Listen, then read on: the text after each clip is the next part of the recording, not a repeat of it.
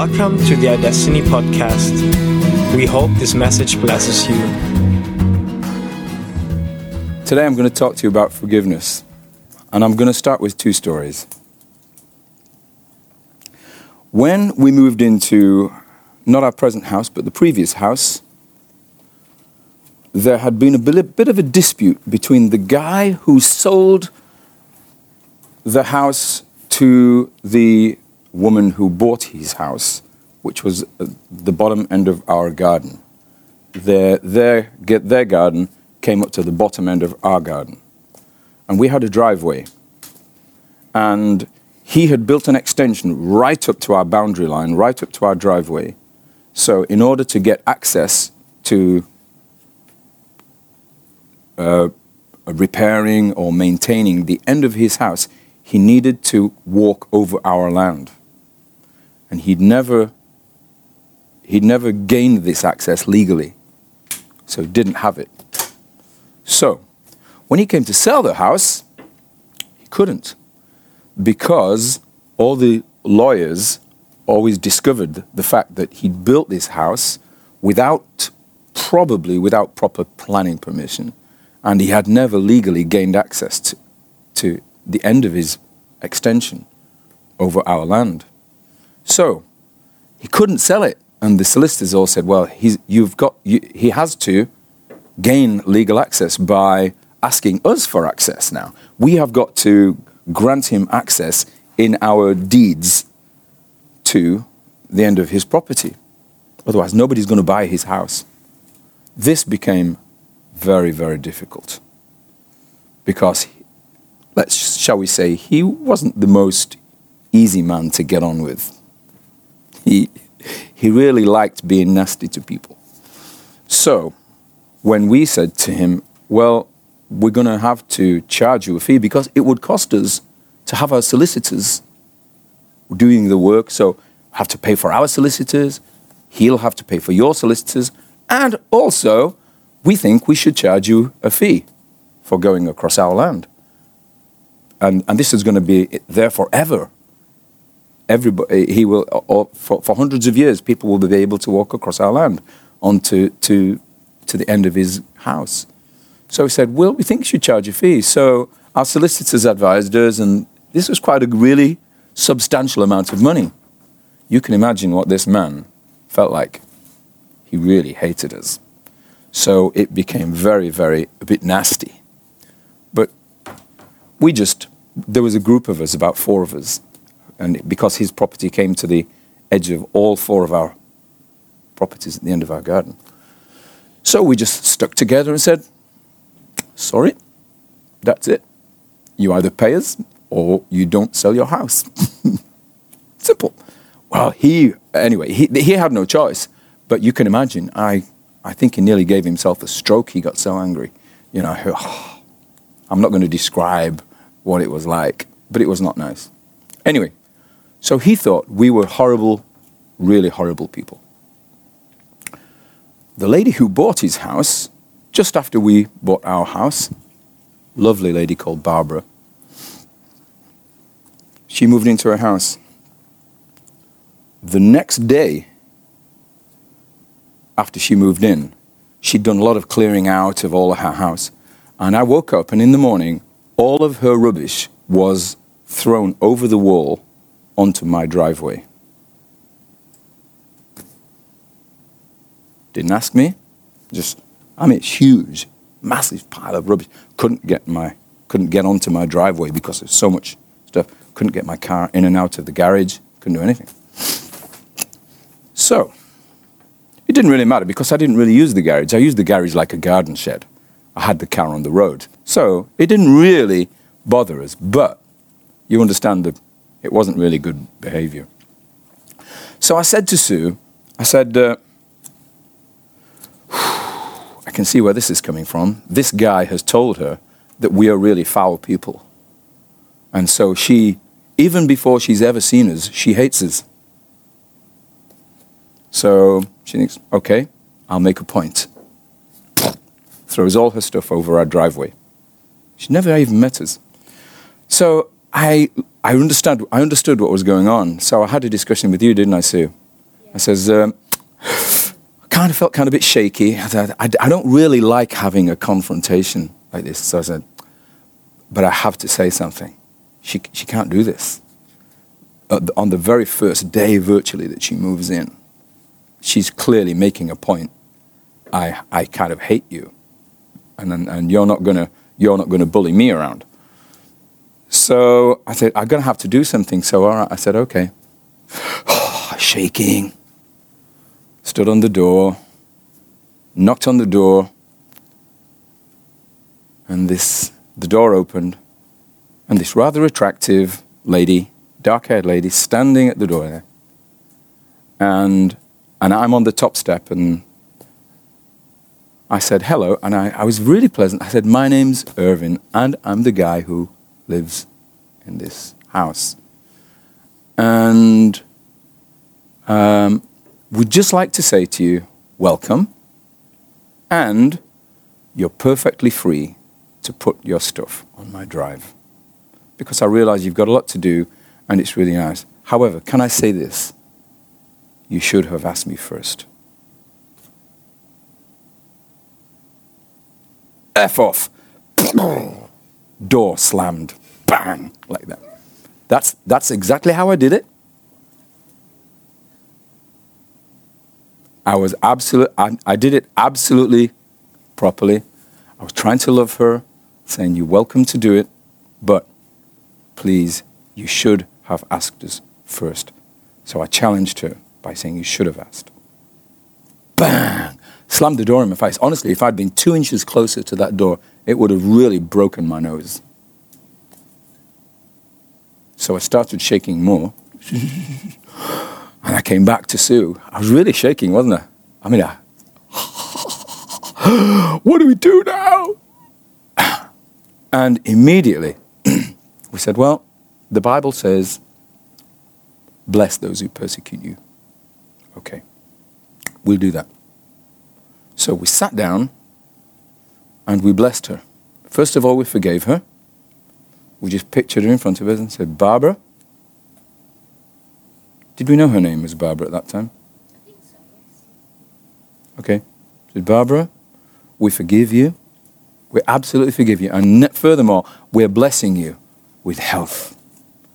We're blessing you with uh, a really healthy family. We're blessing you with wealth and prosperity and goodness. We didn't bless her with, oh God, bless her with uh, nice character. you know, bless her with uh, forbearance. We weren't blessing her with anything that would be beneficial to us. We just blessed her with goodness. And we blessed her and we blessed her. And we just kept blessing her, didn't we? We didn't stop for about 10 minutes. And at 10 minutes, I'm going to need a tissue, I can feel it. At 10 minutes, there was a knock on the door. I said, Oh, I'll go see who that is. Opens the door. There is Barbara. This is just 10 minutes of praying, forgiving, and blessing. She's at, standing at the door. And she looked at us and said, Can we have tea? Wow. Did she ask to come round or ask, invite us round? No, she invited us round. Yeah. Would you? No, that's right. He said, "Would you like to come round for tea?" We went round. Ah, thank you. The reason I need the tissues is just this. This stuff, absolutely, thrills me to pieces, because forgiveness is absolutely right at the very heart of the center of God and of the kingdom of God. It's absolutely smack in the middle. And um, from that day, we were really like that. We were the closest of friends. It was unbelievable, totally unbelievable. She, she started hating us, appeared to have no intention of changing, and after 10 minutes of blessing her and forgiving her, she came round and she wanted to be friends.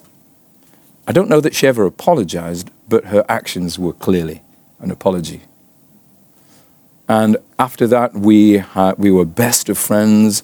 We would have tea in garden together. when she was having problems with her. She wasn't a, a Christian. She she kind of did uh, sort of magnetic therapy or some crystals therapy. She was quite an alternative therapist. But when her when her child got into problems, she came round to us and begged us to pray for him. Yeah. Now, come on. Isn't that just great? Just the power of forgiving and blessing. I'm telling you.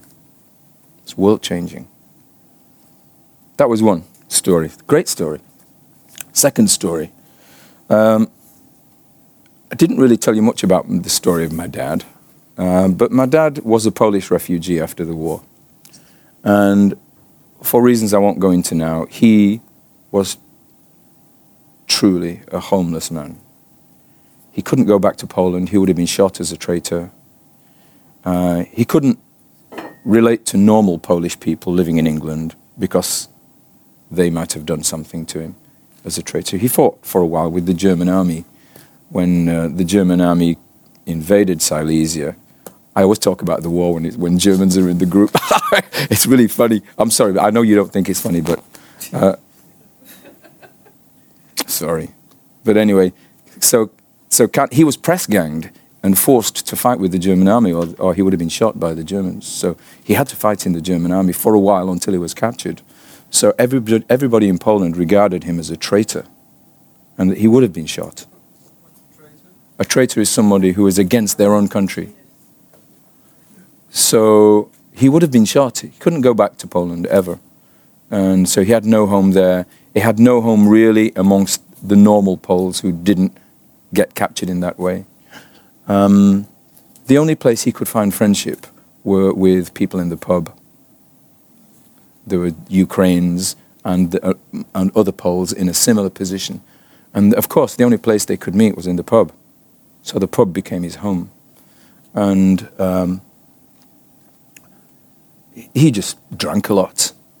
So when he got married, and uh, my mum's situation was such that after she got married, she kind of bitterly resented him from stealing her away from because she got pregnant. Then she was stuck to the kitchen sink, and she kind of felt her life was over because she was a very intelligent lady and she wanted to go to university, and, and that was finished for her. And she blamed my dad. So from very early on in the marriage, she hated him too, and she taught us to hate him.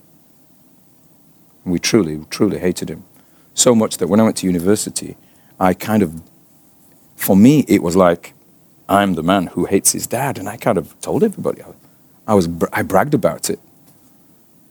Um, there's, but there, was, there are other stories to that. But anyway, um, I'm just pointing out that uh, life was, I had a difficult relationship with my dad. You can understand all of that.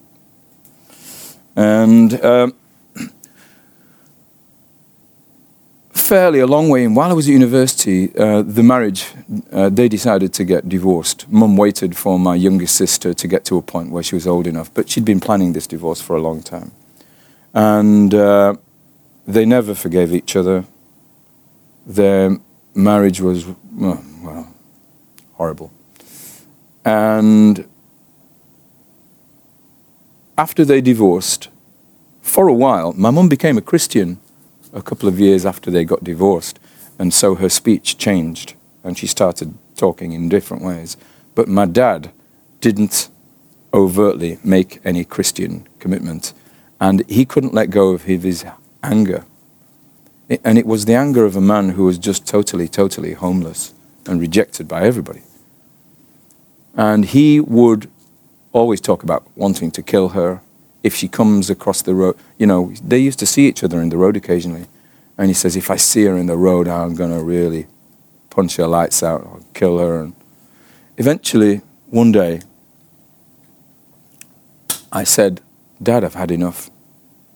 I can't take this anymore. I said, I want, you need to understand the woman that you're talking about is my mother. And so, Dad, I'm sorry to say this, but I will not allow you to speak about my mother in that way. I said, if you cannot speak to me about my mother without saying these things, I want you to not speak to me. So that's quite brave. And I had to say that to him.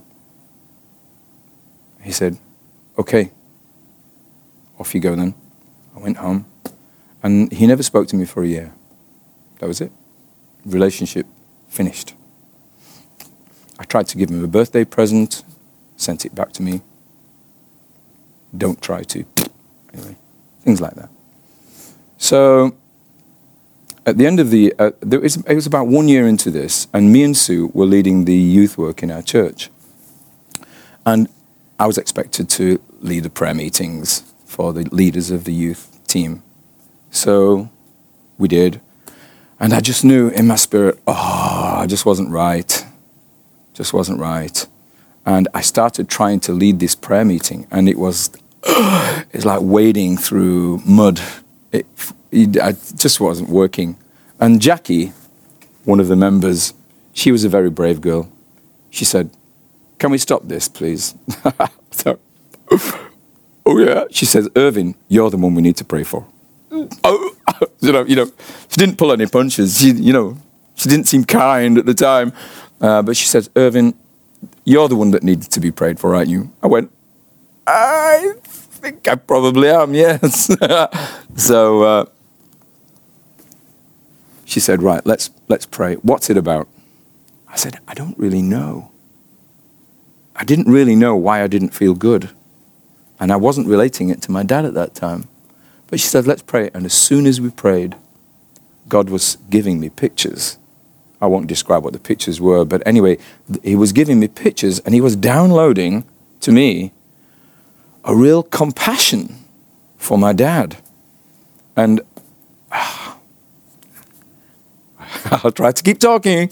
Um, but, you know, an, an, understanding of all the pain that was in his, in his heart. So, I, uh, but more than an understanding of what was going on in just a deep compassion that he was in real pain. And that, uh, well, anyway, it was really, really tragic. And what happened is I finished. How long was I on the floor? I virtually totally destroyed her carpet. I mean, there, I mean, there's snot and there's snot, and then there's snot, and then there's what I was doing. I mean, oh, I mean, her. I'm sure she had to have a carpet replaced or professionally cleaned afterwards. But during that time, I was just pouring out compassion for my dad, screaming and wailing and forgiving him because I had to forgive him. I was understanding what was going on, but I knew I had to forgive him. I had to cut him free from the, the bonds of hatred that were there. So, anyway, it wasn't fun at the time. It was very, very, for me, it was very traumatic, I have to say. Anyway, we went to bed. Seven, was it seven o'clock in the morning? Very about seven o'clock in the morning. Remember, I had not spoken to my father for a year. No signs that he wanted to speak to me. I have this incredible time of prayer where I'm just forgiving him and forgiving him, forgiving him for an hour. Seven o'clock the following morning, the phone rings. Hi, it's dad. Rings me up. Can we talk? awesome. So I went to talk. And he asked for forgiveness. He apologized for the way he'd behaved. He said things like, you know, he, he always said he hated God and he didn't believe in God. And you can understand how his experiences would have led him to do that. His family was Catholic. But he said to me, you know, it's not God I don't believe in, it's Christians It's people. And that was the very first time in his life he'd ever given any indication that he, in fact, did believe in God or wanted to start believing God again. And from that day, we were like that. it was amazing. You know, we became friends.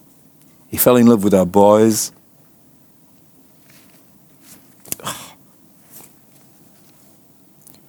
You know, if I don't say anything else to you today, that's the most important thing. The forgiveness sets people free. I don't cry this much. oh well. Anyway, they know me in my church where I'm the crying doc. You just have to accept that. That's me. When the Holy Spirit's around and I know what He's doing and I feel His goodness, I cry. it's a good thing. So don't feel sorry for me. Do not feel sorry for me. This is a really good thing. Yeah. Aren't they good stories? And they're true stories. They really are true stories. I'm not making those up. I'm not embellishing them. Those actually happened just like that. So, now we've gotten that emotional bit over. Can I talk a bit of theology to you? Tiny bit. Ah. when did Jesus die? Yeah. Before, go on, say it out loud. Before the foundation of the world. The meaning of that is before creation. Before creation, Jesus died. How does that work? That sounds insane. Doesn't it sound insane? And it didn't, it, the Bible doesn't just say God the Father thought of Jesus' dying before the foundation of the world. It says Jesus died before the foundation of the world. Next question When were you chosen in Christ? Say it. Same, same wording in the Bible before the foundation of the world. Before creation existed, you were in Him, chosen before the foundation of the world. Now, you know what Jesus said to people when he was talking about Abraham and them being children of Abraham? He said, I tell you, before Abraham was, finish the sentence. Do you know it? Jesus is talking to Jews and he said to them, Before Abraham even existed, before Abraham was, I am. He used the name of God. The name of God, I am. And the use of the tenses in the language is really important. He says, Before Abraham was in your past, right? We exist in this world and we experience time. Time is the sequence of events, isn't it? This event happened before that event. These events will happen in our future. So, this sequence of events we call time. But Jesus says, listen, I'm the creator of the whole of creation. I hold the whole of creation in my hands. Creation for me is one big now. Does that all make sense to you? For God, is that a real one? All right, yeah. For God, even though He looks at us and, and He knows, and, and, and mean, he, he invented time, but the God who invented time is outside of it. Does that make sense? Just like creation, let's say, let's just say it this way. Let's say this Bible that I'm holding, let's say that's the creation. There's a beginning to creation, boom, okay? And there's an end of creation. Whether that's another boom, I don't know. But there's an end of creation. In it, let's say this is your page, page 513. And that little paragraph is the paragraph of your life, right? Begins there and ends there. You're, you're in there and you're experiencing those sequence of events, time. But how is God experiencing it? It's all there in his hands, seen all at the same time. That, do you understand that? Before Abraham was, I am. I, I am an eternal now. Right?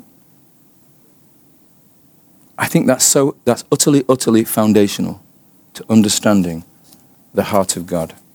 To understand that.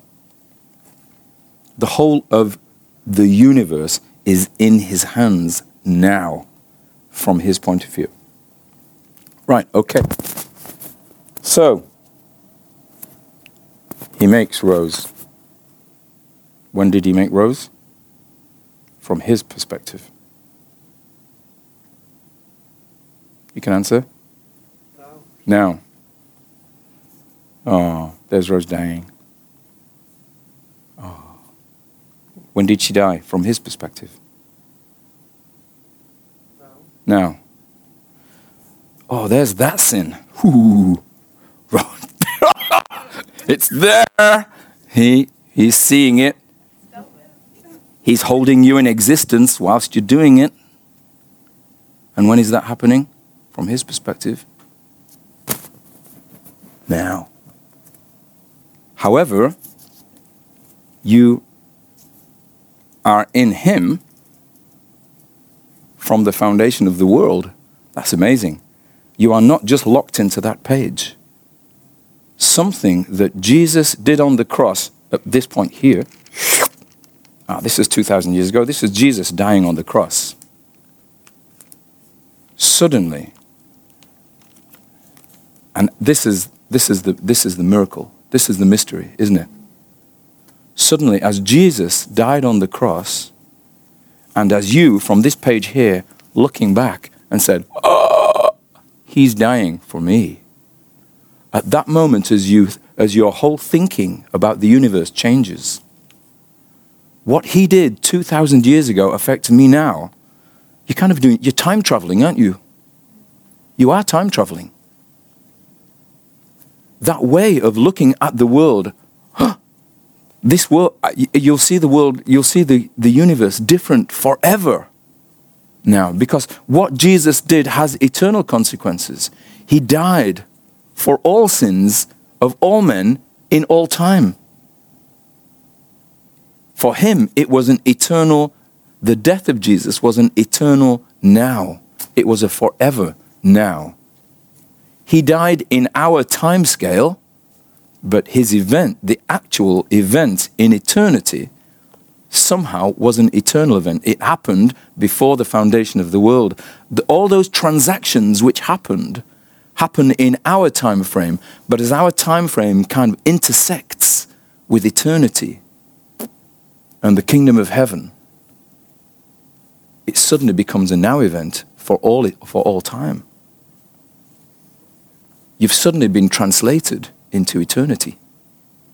You are now, you are now a part of an enormously, infinitely greater universe. Does that all make sense? And for God, it's all now. Okay, so he sees you being born now, Rose. Do you mind me using you in this way? You sure? He sees you dying now. He sees you sinning now. He's, in fact, he's holding every molecule of your existence in existence, even whilst you're sinning now. But Jesus is dying for you now. Not 2,000 years ago. It's an eternal now. Because you're in Him and have been so from all eternity. He's died and His death is there for all eternity. It's all happening from Him now. Now, that's quite deep theology and it messes with your brain. But the point is, what is going on? What's happening in the heart of God? What is motivating the heart of God when He sees you being created now? He sees you sinning now. He sees you dying now. He sees you in heaven now. He sees Jesus dying for you now. What's going on in the heart of God that those things should be all happening, especially the Jesus dying for you now? I'll tell you what's going on. It's love and it's forgiveness. His love and his forgiveness are virtually the same. Because he sees you and says, Well, look, if Jesus doesn't die for you now, for all of these things, you're lost. Right? You're screwed up, you're scrunched, you're lost. You're going to be unable to understand me, you're going to be unable to see me, acknowledge me. So, what can I do? I am going to do whatever it takes to have you back. I'm going to do whatever it takes to win you back because I know the heart of man, and I know the heart of man is going to be skewed off, wanting to run himself, not wanting me to run his life. He knows the heart of man was foundationally sinful or was going to be sinful, even as he created us all. He created us knowing in this big nowness. uh, He saw Adam now doing all this stuff. As he created him, it's all a now. Like I said, from our point of view, time exists. It's past, present, future. But from his point of view, it is not.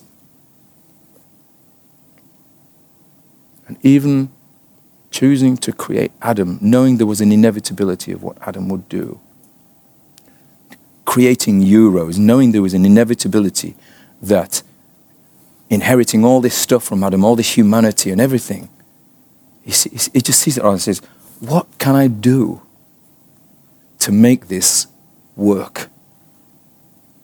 I know what I can do. I put the antidote right in there, right from the foundation of the world.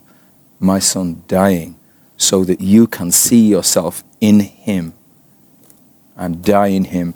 And all that transaction, that incredible transaction that we have to look at in awe and amazement and almost without understanding, but just stand back and go, I can hardly believe it, but I somehow do that this is for me. He did this for me. And God is saying, I will do whatever it takes, Andy, to make this work for you. And the thing that makes it work, he says, I am just not going to hold this against you. I actually created you knowing that all this stuff would happen anyway. So I'm, I'm going to take the responsibility. Now, don't get lost in whether sin's our responsibility or not. But foundationally, God could have chosen to not make you. But He did make you, knowing exactly everything. He chose to make you, and He took the responsibility for that and all of the stuff that you were going to do. I said, I am going to die myself for them to make it work. I'm going to take responsibility to make it work so they, they can be in me. That is love. That someone will do what- whatever it takes. And it clearly took an enormous amount. It clearly took a huge amount. It took his own son coming into the earth at a point in history and dying so that he could be lifted up, as he says in this conversation with Nicodemus, so that he's lifted up like the serpent in the wilderness, so that everybody who looks at him will be drawn into him. That's what he said to Nicodemus, wasn't it? Just as the Moses lifted up the serpent in the wilderness, so must the Son of Man be lifted up, so that all men will be drawn to him. That was Jesus telling Nicodemus how people get saved. That happened in history, but it's an eternal event. And it's love and forgiveness and a desire for you. An out and out, utter, absolute falling over in love with you. And the forgiveness for you and the compassion for you that makes it work. So, forgiveness is foundationally in the heart of God, and nothing is going to work without it. Forgiveness is not a Christian add on, it's not an optional extra.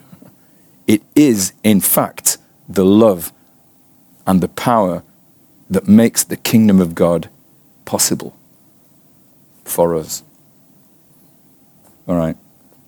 I hope I've given you an understanding of how the importance of forgiveness. Could you repeat that? Forgiveness is not a Christian add-on. It's the fact. It's the fact. It's Uh, well, gosh, I can't even remember what I said there. Forgive, forgiveness isn't a Christian add-on.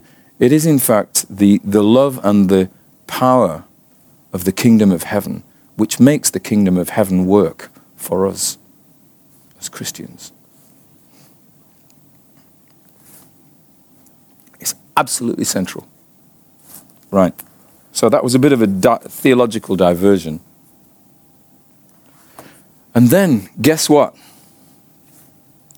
Jesus said in John 8, Jesus is standing outside the temple where they're enacting a ritual, which uh, was a ritual which uh, it was like a illustration of what's uh, a, a prophecy that God gave to Ezekiel about the temple and the water flowing out of the temple. You know that? The temple and the water got deeper and deeper and deeper, and there were trees of life, and the leaves of the trees were for the healing of the nations, and the fruit of the tree was for the feeding. So healing and feeding was flowing out of the heart of God. Right? That's what the Ezekiel prophecy was about in Ezekiel 47. And every year they had this, uh, this national celebration where the priests would pour out water at the base of the altar, and the water would trickle out under the door of the temple. And they would be enacting this, uh, this prophet, prophetic, this prophecy from Ezekiel 47. And the language in it, in it is absolutely wonderful. It talks about the water of God coming from the temple of God and trees for the healing of the nations and fruit for the feeding of the nations. And Jesus said, He says that at the last, on the last day of the uh, feast, this is on the day that the priests were doing this pouring out water thing. It says, Jesus stood up and he says, If anybody is thirsty, let him come to me and drink.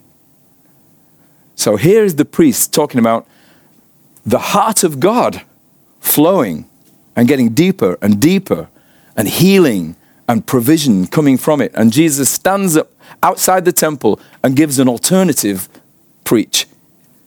Right, if anybody wants the water of living, of real life, if anybody wants, if anybody's thirsty, let him come to me and drink. because out of his innermost being will flow rivers of living water. Jesus is saying this river that they're talking about in the temple, the love of God, the power of God, the kingdom of God flowing into this world with healing and provision. Guess what? This is in you. and out of your innermost being, these rivers of living water will flow. The kingdom of heaven is this is the way God has designed it to be. Christians, you are amazingly important because the kingdom of heaven is here to flow out of you. Jesus says, Whoever believes in me, out of his innermost being, out of his belly, will flow these rivers of love, of power, of kingdom, of forgiveness, all of it flowing out of you. This is what you were made for. This is your destiny. This is why you're here. For God to pour out His power, His love, His kingdom, His forgiveness, and everything it takes to bring the world back to Himself is flowing out of you. Isn't that amazing?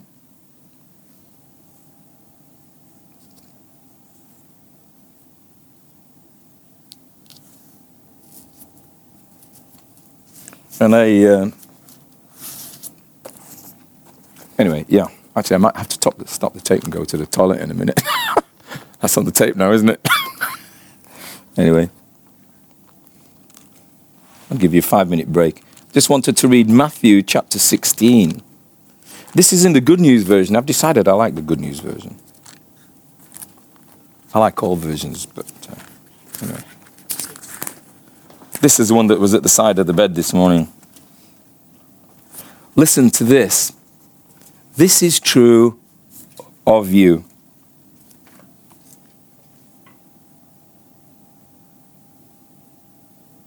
I will give you the keys of the kingdom of heaven. What do keys do? Keys unlock doors, don't they? Opening of doors, allowing things to happen. I'm going to give you the keys of the kingdom of heaven. And what you prohibit on earth will be prohibited in heaven. And what you permit on earth will be permitted in heaven.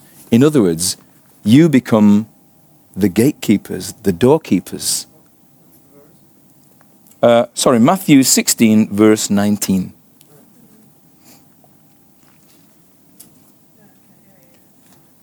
You are like the on off taps. If you want to prohibit something, stop something, you have the power to stop it. You are that important. If you want to let something go and loose it, release it, open the, open the floodgates and let it come out. Out of your innermost being, rivers of living water will flow. You have the choice to release the kingdom or to not. You have incredible power and authority. Um, John chapter 20, just talking about forgiveness. Sorry for wiggling.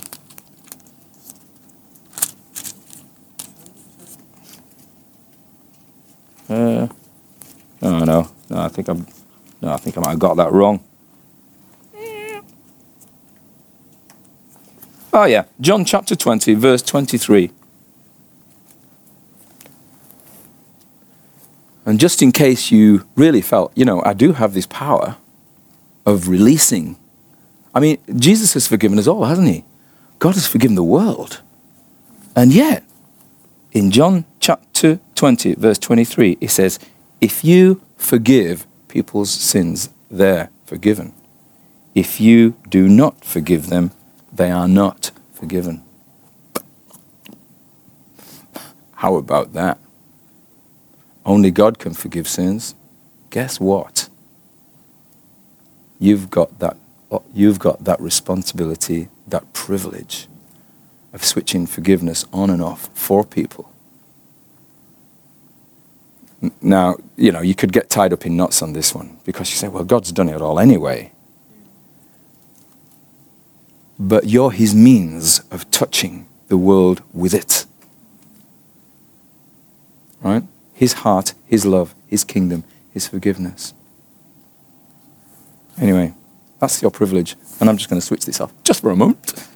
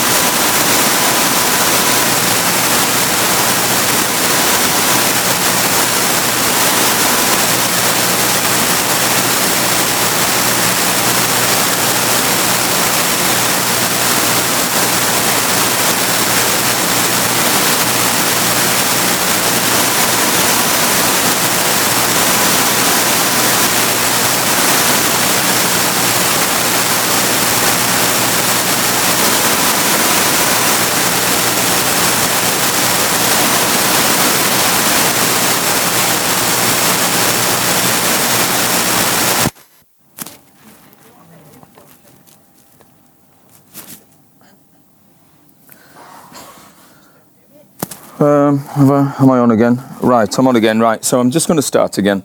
Um, so I, I hope I've reasonably represented the, the importance of forgiveness right at the heart of God. That forgiveness is right in the heart of the kingdom of God. Uh, it, essentially, the foundation of it, um, at least as far as we're concerned. And uh, right, what stops us forgiving? Does anybody want to come and just write under the tree of under these trees? Does anybody go good writer? Sue, you're a good writer. I'm a good writer. Yeah. Pride. Things that stop us forgiving. Pride. Pride. Yep. What does what does pride say? Why would pride stop you forgiving somebody?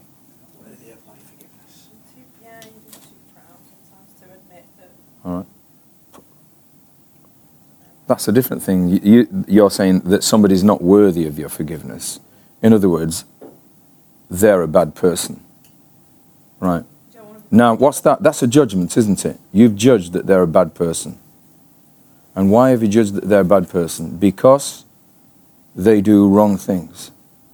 In other words, what's the fruit you're eating when you make those judgments and you decide somebody's not worthy of your forgiveness because they do bad things, therefore they're a bad person? Which tree would you say bears the fruit which would allow you to say, ooh, they've either done wrong or good? It's kind of obvious, isn't it? the tree of the knowledge of good and evil. That's the fruit of that tree. Makes you judge the actions of others and say they're wrong, therefore they don't deserve it. Okay? You're eating the, the tree of the knowledge of good and evil when you do that. to write something. Yeah, yeah, yeah, do that. Yeah. Uh, judgment. Judgment. Yeah. You're judging others.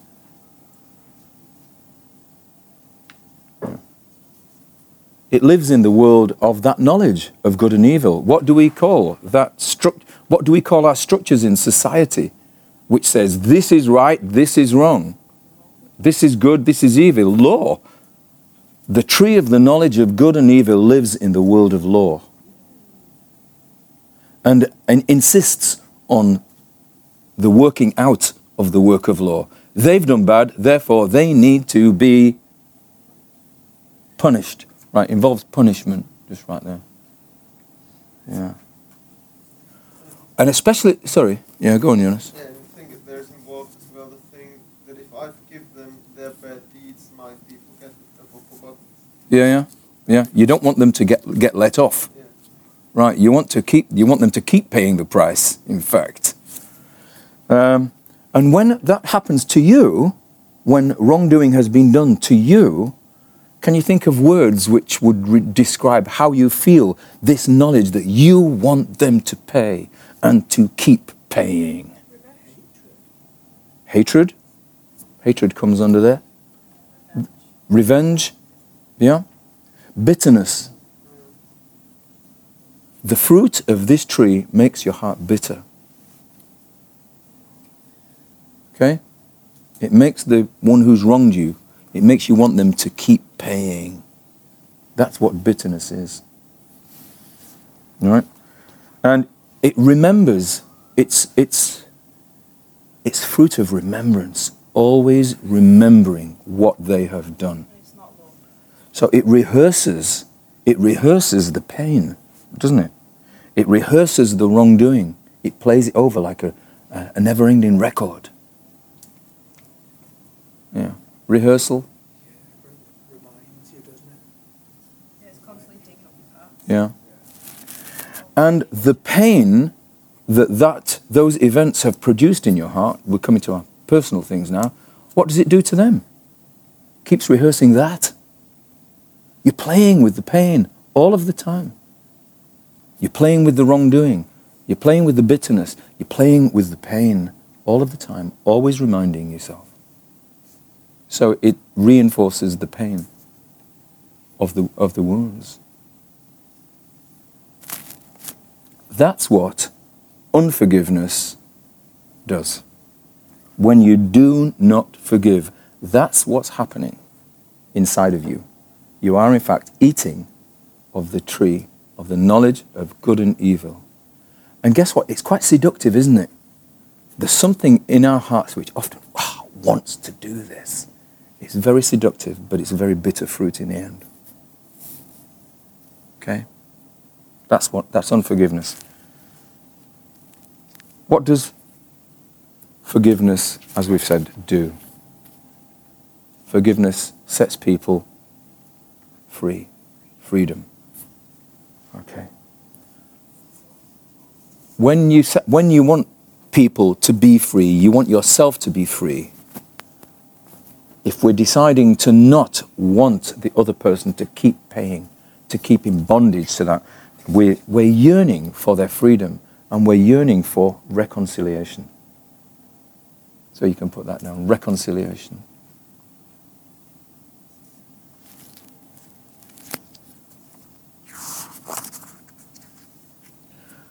The fruit from the tree of unforgiveness, it produces a flow, but a flow of hatred. Where do you think that ultimately comes from? Yes, absolutely. The devil is going to be feeding on that tree. The devil is going to love you to feed off that tree. But the flow that we've talked about is a flow of, you know, these rivers of living water comes from the temple, comes from the tree of life. It's a flow of love, isn't it? A flow of love, restoration.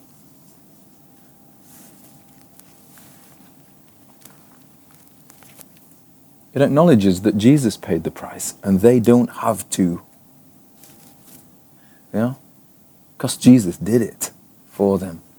And so we are simply pouring out on them what Jesus has already done we are, in fact, his agents of touching the world with his love.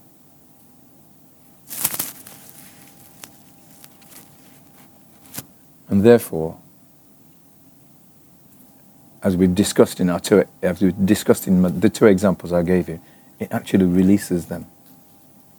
It releases the world, but more importantly, it releases us because we're in bondage to this bitterness and hatred and revenge. It, it releases the world, but it releases us. We need this. This is, in fact, part of our freedom.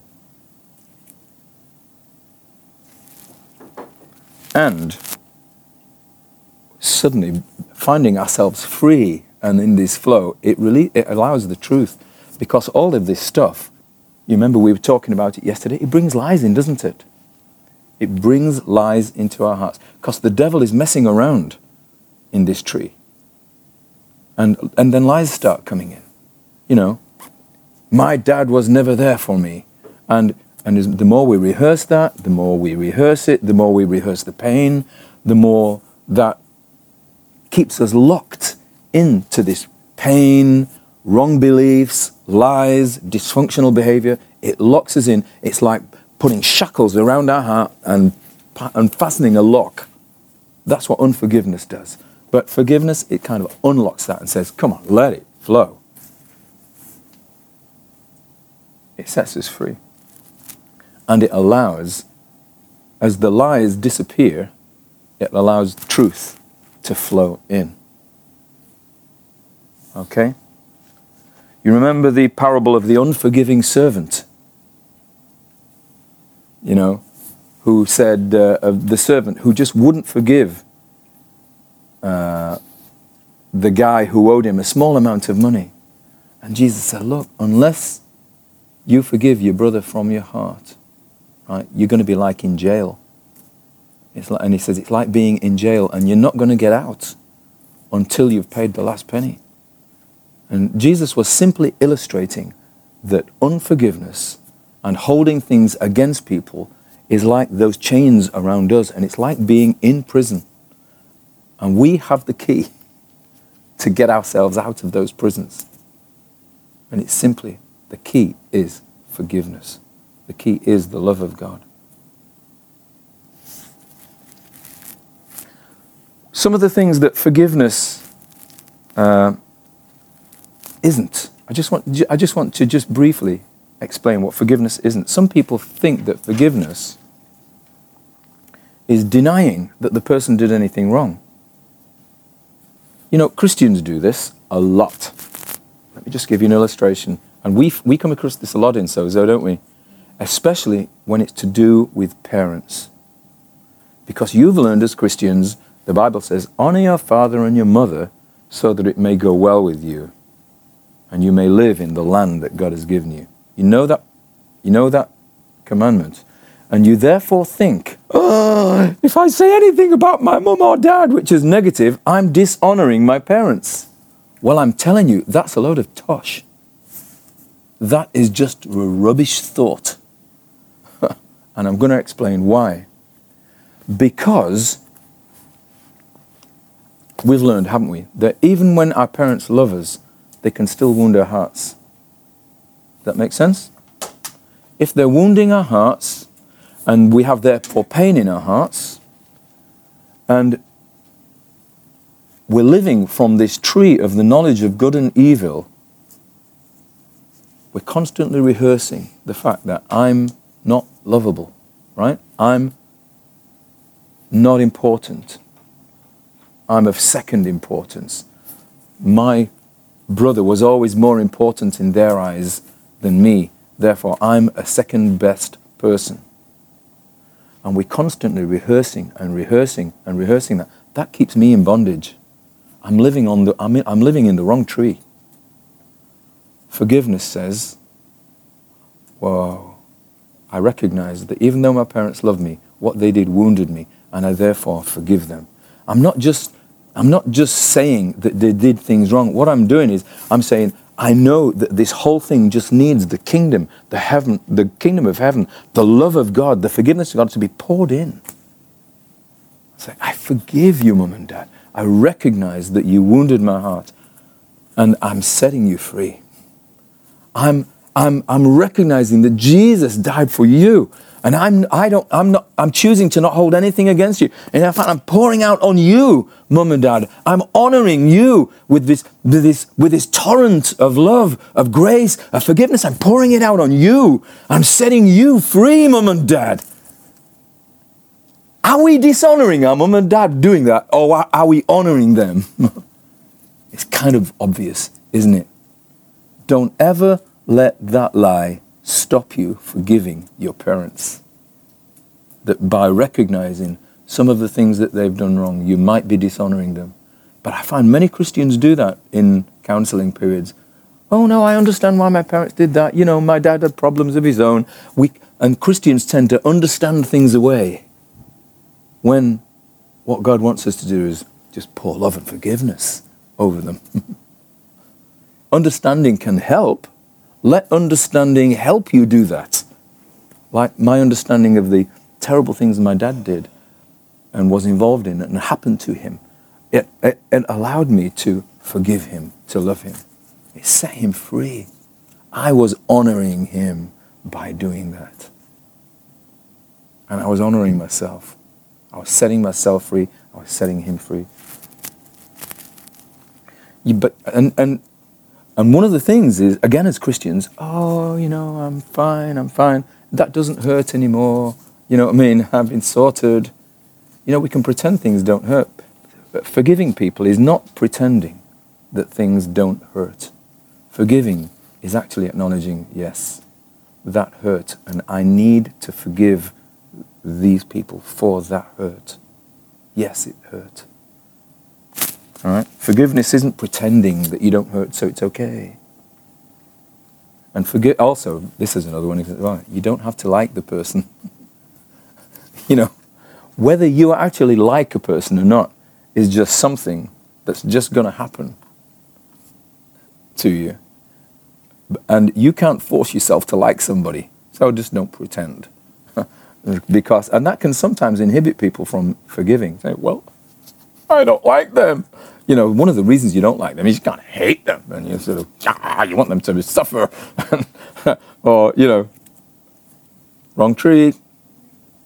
So don't eat the fruit of that tree, but don't, but don't use it as, uh, as an excuse for saying, well, it means I'll have to like them now. No, you won't. I get the feeling, what, it might be that you start to like them eventually, but that's not the point. Does that all make sense? Yeah. So forgiveness, it destroys unforgiveness. That's what forgiveness does. It destroys unforgiveness. It destroys the life support for the unforgiveness. It releases me from the wrongdoer. It releases them to, to, to, to the degree that they're attached to me. It breaks the chains that bind me to the pain.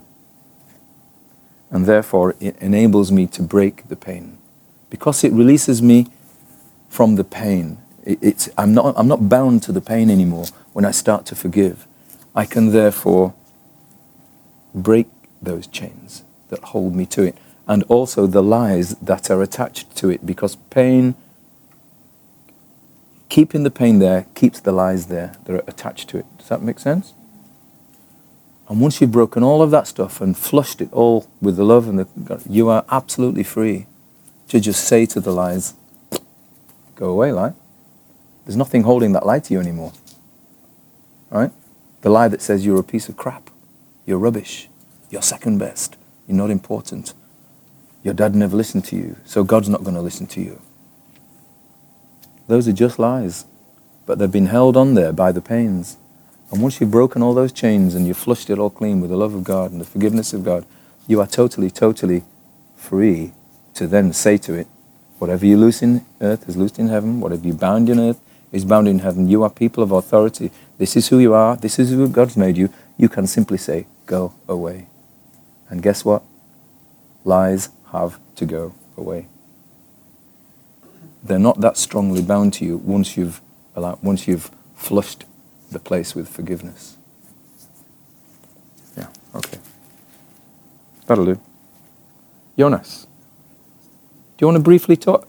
Do you, I've, I've just had a quick word with Jonas, and he said he would, he would be hi, quite happy to talk us through how you did the forgiveness. You, yesterday. You came to me and you said, How do I forgive a group of people? How do I do that? Can you remember? And could you explain how you did it? It was just mentioned. I asked God what what is the lie, and I think it was Pastor get out what one of the lies I believe in, and I figured out what the lie was. It was not related to just one person, Yep. but a group of persons, and, and not even what they directly said, but what I feel they were expecting or not, not expecting. Yes. So I um, did imagine these people right in front of me in the palm of my hand, and and just um, let what was it? just letting letting water of Yeah, one of, one of the things I've been talking with Jonas is, is just this is what I do. I just imagine a big hole in my chest. And, I, and, and, and living in that verse, you know, out of your inmost being will flow rivers of living water. So I always kind of imagine, kind of like I've got a massive big hose pipe, like the fire, fire service people, or there's a big hole in my chest and this massive torrent of water is flowing out. It just helps me, you know, it's just a. And so we got you to hold your hands out, didn't we? And, and let this waterfall of love and forgiveness just flow all over them. exactly, and then um, just by, by by doing this, releasing these these strings or this, You got to a place where you thought, yeah, that's it, that's done, didn't you? and then just like doing a prophetic act or whatever. Uh, As a prophetic act, he just blew them away. Not that he blew the people away, but he blew the bondages. but, you know, yeah, so like to blow them away, yeah. No, no, no, he actually blew them away. But what he was doing was blowing in blowing away, just a little prophetic act that I kind of like doing, but you don't have to do it. He was just saying, okay, I, those, those bondages that connected you to me and held us both in chains, blow them away, release, blowing a release. Does that make sense? And how did you feel? Love, like, like a burden was lifted. Yeah. But then you said, and, and I said to you, well, how are you feeling now? But you said there was something, still, there was still some, uh, something there, wasn't there, in your heart? And so the next thing we did, can you remember? When he said, yeah? Well, actually, what I think you asked, he said, Can you show me, God, if there's anybody else I need to forgive? And what did he tell you? Forgive myself. Okay. So you're having a conversation with God now. And he's saying, "Ah," and I s- asked God, Who else do I need to forgive? And, you, and God said, Forgive yourself. And so what did you do then? Then I let virtually run the river through myself. And Yeah, yeah. yeah, I, I asked, I asked God, what, what are the things you want me to forgive? And Yeah. Just, just um, visualize them somehow. Yeah. And you, then you spoke to yourself, didn't you? Yeah. He said, Jonas, you're listening to me. I forgive you for whatever it was. Not going to rehearse those. And you kind of let the river flow through. And how did you feel after that? Free. Free. Yeah. You, you, you appear to be deeply touched. Uh, would, you, would you say it's quite a deep thing for you? Okay. Right. There okay. might be some bits and pieces left. Yeah. But it was simple, wasn't it? It was simply, he was just engaging with who he is. You know, a, a channel of the river of the love of, and the grace and the forgiveness of God. And he just let that river flow over the people he needed to forgive, forgave them, blew away the chains, forgave himself for whatever it was, and felt free. That's basically it. So end of, that's, that's the end of my talk. Forgiveness is just astonishing. Forgiveness is the kingdom of God. Forgiveness is the power of God. Forgiveness is the love of God. Forgiveness is absolutely central to God touching the world through us. Thank you for listening to the iDestiny podcast. For further information, check out www.idestiny.org.uk.